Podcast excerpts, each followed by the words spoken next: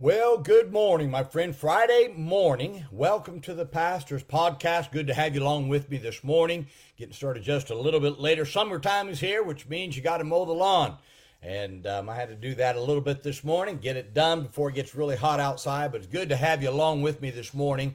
Thank you so much for coming and, and just spending a little bit of time with me every day. I always enjoy it. And I'm glad that you're a part of my day as well. And thank you so much um, for spending time with me. Spread the word, would you, about the Pastor's Podcast? Tell others about it. And um, if it's been a, an encouragement and a help to you, then tell somebody else and tell them that every day just kind of um, log on and find out whether subscribe to my YouTube channel or watch on my Facebook. Either way, um, you make sure that you get it around and let others know about this um, time of encouragement and help um, in this area. Well, I want to talk to you today about the about the unprofitable servant. In Matthew 25, 30, the scripture says, And cast ye the unprofitable servant into outer darkness, there shall be weeping and gnashing of teeth. Now, the parable of the talents shows us God's expectations for the believer. Um, uh, shows us his expectation for the believer is to be profitable for his cause. That's his expectation. Now, sadly, we, just like in this parable, many of God's children are unprofitable servants because they're doing nothing for his cause. It's a dangerous thing not to be profitable for the cause of Christ. Now, you're going to notice that in this parable, that the unprofitable servant was cast into outer darkness. In other words, God's saying that those who don't produce for them will find their life in torment on this earth. That's part of the application of this parable. I understand there's a there's a scriptural side, uh, uh, the salvation side as well. But on the believer side, the application is God's saying now, okay, He says you don't want to turn your life into torment on this earth. That's not what you want to do. Now, in looking at this unprofitable servant, there are several things that made this unprofitable servant, the servant, unprofitable. First, he stopped being a servant. The Lord of the servant expected the servant to take the talent and, and that was given him and multiply that talent. However, the this servant became unprofitable because he didn't want to do with the talent um, what what the master wanted instead of instead he wanted to do with it what he wanted. You see, you become an unprofitable servant to God when you start doing your own thing. It doesn't matter if what you want is not bad. Listen to me. It is not what God wants. It's it's not what God wants you to do. It become if it's not okay. If what you're doing is not what God wants you to do, then that becomes bad. So you have to understand God wants me to do what He wants me to do instead of what I want to do. I'm His servant. And, and God left us on this earth to serve Him and to be profitable for His cause. And for you to do what you want to do, even if it's good, you become unprofitable to God. You see, we've got to do what God commands us to do. A lot of times I, what I'm doing is not bad. Okay, it may not be bad, but is it what God wants you to? Don't become the unprofitable servant. Second, the unprofitable servant was wicked. Now, why was he wicked? He was wicked because he did nothing for his master. His master provided everything for him, and he didn't even take what was what his master had given him to use to multiply what he had. You see, it's, do you understand? This servant probably already had his own money. But the master says, Now here's my money. You take care of my business. Now, this was not his own. Take care of my business. And yet, that servant was wicked because he didn't even take what the master had given him for his cause, for the, for the master's cause, and invest it like the other two did. Now, it's a wicked thing for a believer not to multiply what God has given them. It's wicked for the believer not to multiply souls being saved. It's wicked for a pastor not to multiply his church. It's wicked for the believer not to multiply the talent that God has given to them. Never to build upon what God has given you is wickedness, my friend, because God gave it to you to use for Him. Living for the status quo is wicked because God gave to you what you have to use for his cause.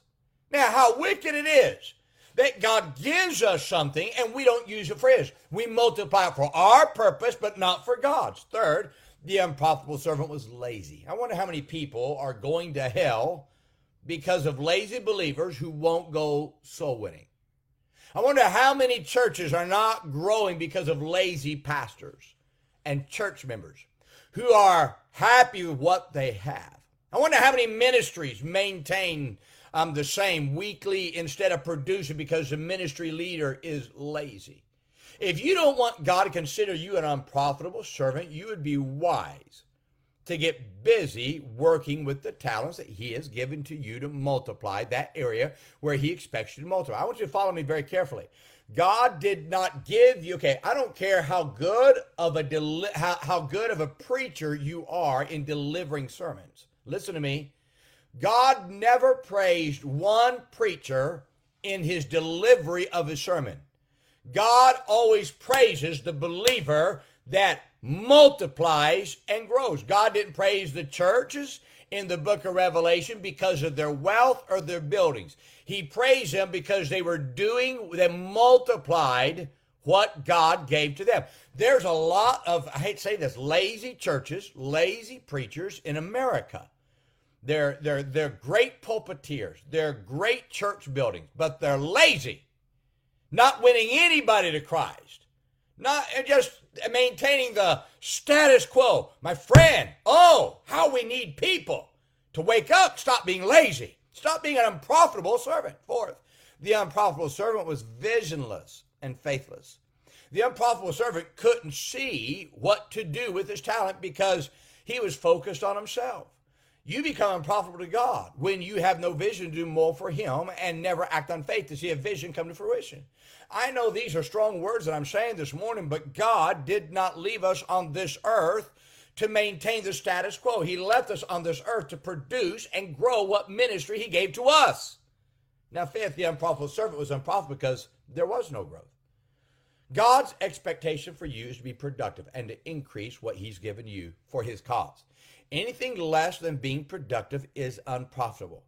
Don't be an unprofitable servant, but let God's investment in you be a worthy investment so that He can bless you more. My friend, God's not, okay, I'm not against talented people. But why is it that the less talented produce more than the talented? And I'll tell you why the, less talented have to depend on God, the talented don't. And they maintain the status quo because they can depend on their talent. There are pastors who've cut out soul winning times. Shame on them. By the way, if I was in a church where the pastor only goes soul winning once a month, only has a soul winning ministry once a month, get out of the church. It's an unprofitable church. You say, that's crazy, preacher. No. God left us here to reach the lost.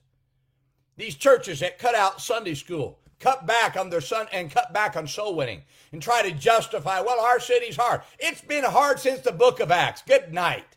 Somewhere, some people need to get right with God. We're losing our nation because preachers are playing. They like to travel. They like to they like to show how great they are. Hey, let's reach our city for Jesus Christ. Let's go out there, bring some children in on the buses, people in on the buses, reach the lost, fill our houses. Let's be profitable. Multiply what we have. Because that's what makes us profitable. Now, if you want God to bless you, then become a profitable servant and a profitable church. If not, Go ahead and become unprofitable. See how well God treats you then. I'm telling you, God does not treat kindly to those who he has blessed and then they back up. God says, okay, you want to make your life on this old, this old earth worse? He says, this back up. He says, I'll, I'll take away from you. That's what God did to this unprofitable servant, took away from him. And the lazy churches and the lazy preacher and the lazy believers that God's given to them to multiply, but they don't do that, God will take from them. They're going to find at the end of their life they're empty because they've not done what He's told us to do. Multiply, fill His house. That's what God wants us to do. Well, my friend, I hope this is a help to you today. Now, remember this weekend, hey, let's be good to everybody. Everybody's having a tough time. Let's go reach somebody this weekend and, and, and reach them for Christ and get them to church. Let's see what we can do to get our converts to church. Would you do that? Hey, have a great weekend, my friend. See you on Monday morning. Have a great day.